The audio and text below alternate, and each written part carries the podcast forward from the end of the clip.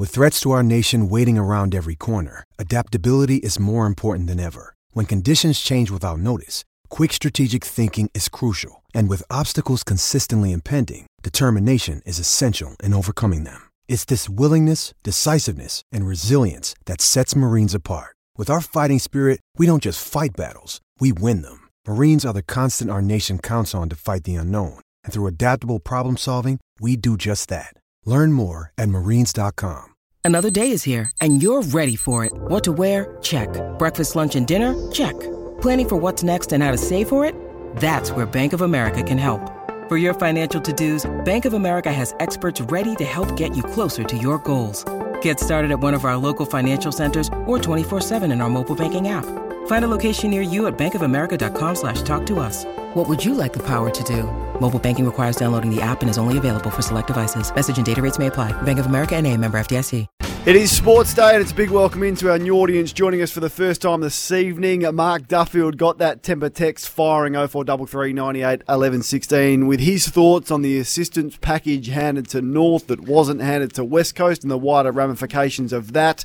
Very shortly, Hamish Ogilvie, Fremantle draftee Ollie Murphy, Geelong AFLW star Nina Morrison, and Sydney's first pick, Will Green. We're locked and loaded. The Harcourts open line, if you want to have your say, great prizes to give away, is 1 300 736 736. Well, I've got to say, I did like what Adelaide did, Gerard. It You was bold. yep. It was a strategy that I think they'd planned. Well, let's find out when they did plan it because the man who pulled it off is our next guest. Hamish Ogilvie is his name. Hamish, thanks for, for joining us. Afternoon, Kane. G'day, Gerard. Congratulations, Hamish. A fantastic job. Uh, you uh, certainly f- found a way to get your man. Yeah, I'm not sure it's down to me, boys. Um, there's plenty of smarter people than me that put all those numbers together and uh, worked on that strategy. So, uh, probably Richard and I do the easy bit. We call the player out. It's probably easier going to the footy, but the strategy that uh, comes with it, the guys and Rudy did an outstanding job with that. So, uh, to, to get Dan in, do the trade, and still have three, you know, Dan plus two other first round picks, yeah, we we're pretty pleased with that. When you say you did the numbers on it, uh, how has it evolved? You've been doing this a long time. How has it evolved? The analytics. I know Adelaide have invested a lot. You, you may even have a, a full time guy in that department working alongside of you. But give us an insight into that. Yeah, it was well, in particular that trade. It was the strategy um, around the picks, um, the values of the picks, how far we were prepared to go up and back, um, the scenarios that the guys put to GWS, the scenarios they put back to us. Uh, it was on, it was off. It looked like it could work. It wasn't going to work, and then, but they, to their credit, the Giants were really good to deal with, and we sort of both got what we wanted out of it. So. Um, they pretty much still got their player, I suppose, and uh, we were able to get up to get the player we wanted and needed. Where, where'd you have him just before Jared jumps? Where'd you have him on your, your draft rankings, Daniel Curtin, if I- I can ask?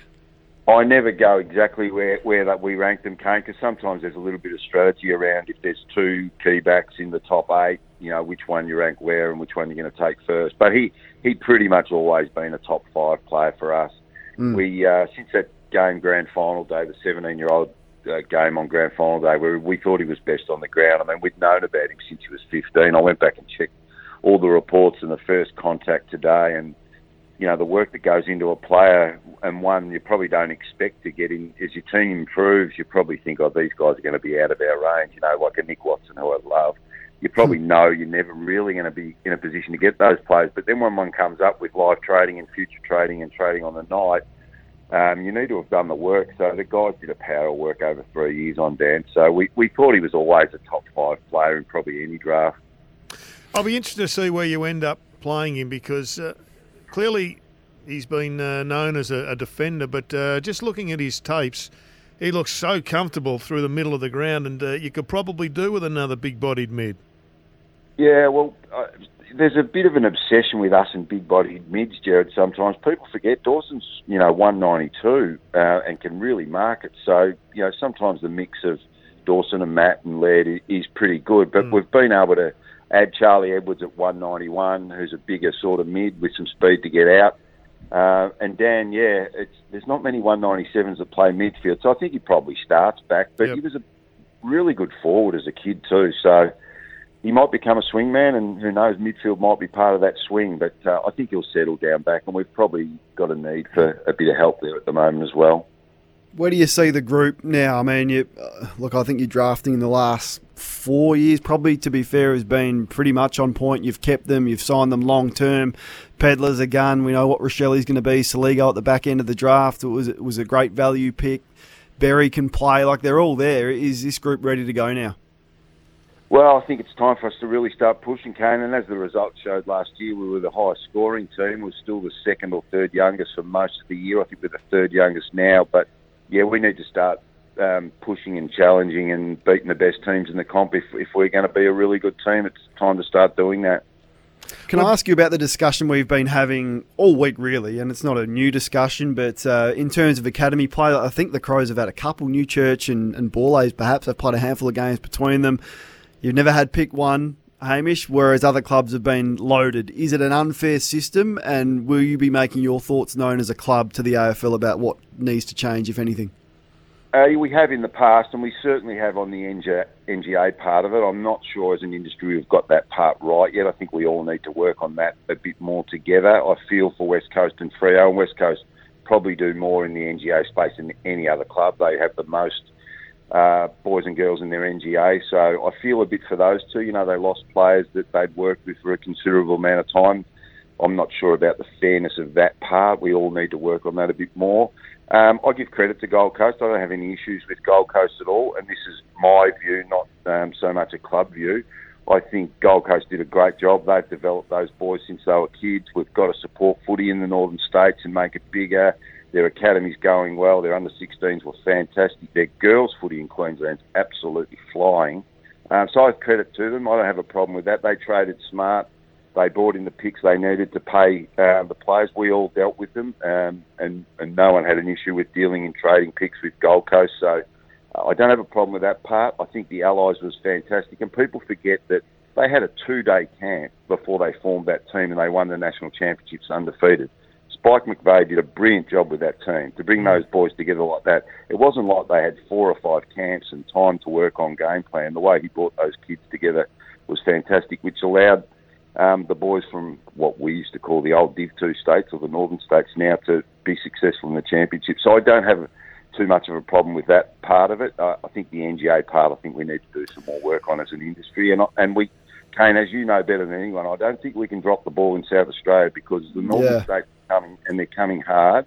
And we, us and Port, and we, we both agree to help and we try and help wherever we can. We need to work with the South Australian talent pathway to, to get some more players. So we've got uh, plenty of players in our home state to look at. And because um, I know Kane, but I know Heath Uni and Tony Bamford are doing some more work and trying to get the players in on a more permanent basis, and they're going to do a full pre-season this year. So um, we can't drop the ball in that area. Yeah, Heath Uni's a star. In good hands there because you've still got the go home factor as well, and, and your club's copped that more than most. It hasn't really been an issue in the last two to three years, but you've certainly lost your fair share of players. So there's that there. Speaking of the which, name uh, Jordan Dawson comes hey, to mind. Can I just stop you there? We haven't lost more than most. Okay. Clubs lose players, players leave. There's free agency. I can find you five or six clubs that have uh, more players have left than ours. So yeah. no, we're pro- and it was a long time. It was a long time ago that Dangerfield left. Maybe you've just lost some bigger names and other clubs. Uh, Charlie Cameron in there as well. Um, Doedee, which you're probably more than happy to, to let go, and I was supportive of that decision as well. But speaking of that, so that the Curtin decision as well. It's not your job to worry about go home fact. You just pick the best player and give the coach the best list you can possibly give him. But does it weigh into it at all? I know you've been asked about this before, but it's a big move for the kid. No, not so much now. There'll be the odd player in your draft that you go, that, that boy probably can't move. Now, that's not a South Australian thing or a West Australian thing or a Victorian thing. There are some players that are, may not have the maturity, they're not ready. So now we, our philosophy is we're going to build a great environment. We're going to bring in whoever we want from, whether they're from the moon or from Bacchus Marsh or from Western Australia, it's not going to matter. We're going to a, build a great environment and an environment that they want to stay in and be involved. And as our team gets better, that does make it easier. Can I just go back and uh, just uh, reprocess the argument on the academies? Have we got the numbers right? Have we got the equalisation numbers right? Because it does seem a bit weird that you can get a, a pick nine for pick 47 and pick 53 or whatever just to pluck a number out. It does seem a bit out of kilter that uh, those ones that you can collect along the way equal, you know, a serious player. Yeah, look, it's complicated, Gerard, and it, and it's sometimes difficult to follow, and I have trouble with it too. Don't worry. Um, the, the part that maybe we need to look at a bit more is the amount of list spots versus the amount of picks. But um, you know, they did trade fairly and they got enough points in to pay for their players. Now, three picks in the 30s doesn't quite look fair, but as the point system is at the moment, and maybe we need to review the point system, um, that's about right. So, mm. um, yeah, I, I, you know, I, I don't have an issue with that. All right, just uh, on on the Doedee one with long term deals, Hamish, which has been a focus of mine. Clubs need to be prepared to let him go? Like if, if that was the the drama over Doedee, I'm sure he would have loved to have kept him. But there's there's a price after a player's had a couple of knees and he gets to a certain point. Were you happy with that? Like this is the offer, and if it's not satisfactory, then we don't want it to happen, but we're happy for you to go. Yeah, well, I, I don't want to go into the details of the, of the contract before Tom did his knee and after. Um, that's not fair. We can't talk about that. But I mean, that's free agency, um, and and the players have a fair bit of pull in the rights in in some of those um, situations. So, uh, look, we all went through it maturely. We wish Tom mm. the best of luck. Tom was a fantastic player for us. We got great service. Uh, he enjoyed his time at Adelaide. It's it's unfortunate he did his knee. I wish he didn't do it. Um, but it happened, so uh, we wish Tom all the best. Uh, I've still got a fantastic relation with, relationship with Tommy. I'm proud that we picked him, and I hope he has a long and su- successful career at Brisbane. All right, I'm waiting for the Thil seeker, Riley Thilthorpe, to explode. Hamish, is it taken a little bit longer than you thought? No, I think he's on track. Tall, as you know, talls take a little bit longer. We've asked him to do a fair bit, so uh, you know I can find your numbers that stack up pretty well for a 20 year old 200 centimetre bloke. So um, one thing we know with Riley is he'll always give his best, and no one trains harder. So he's going to give himself the best possible chance. Yeah. Would you have taken Goad had he been available? we we we we loved what Taylor had done, Gerard. Yep. He really improved, and um, it's a good look, effort. When, he, he looks exciting. Inside, yeah, look, he's, he's athletically great. His speed's fantastic. He, he's raw, but uh, he's a good good ruck size. When you have three picks inside 20, yep. there's always going to be players that you love that you're going to miss. You know, one's going to get knocked off a pick before you that, that you really like, and there'll be other players you tried to trade back in for to get, and it might work and it mightn't work. But yeah, we were in a good position with three picks inside 20 odd. And um, yeah, you're going to miss some terrific players up there. You're not going to be able to pick them all. You've been around a long time, Hamish. Which has been your your, your most rewarding pick? Oh, people will say I've got a Tasmanian bias. I, I, I obviously have spoken about the Ian Callinan pick before, and I love that one. Um, Ricky Henderson, basically off off one one or two country games, he wasn't even really playing footy. We asked him to play in the bush, and then we tried to hide him. Uh, he got what nearly 200 games. Ricky was a fantastic player for two clubs. Um, oh, each one, you know, like a Mark Keane, Collingwood, get back to Ireland and back yep, now yep. to see him and his family playing. We've got another Irishman who's going to start on Friday with the boys. He's coming out for a three week trial. Carl Gallagher, we're really excited about what he might be able to do. So there, there's some, you know, meeting Harry Schoenberg and his dad before that draft, you know, uh, great people off the farm in South Australia. There's good stories with all of them. You mentioned Ian Callinan. Uh, one of our callers, Dom, has just texted through and uh, wants to know is there a spot on the list for Jack, his son, in the rookie draft?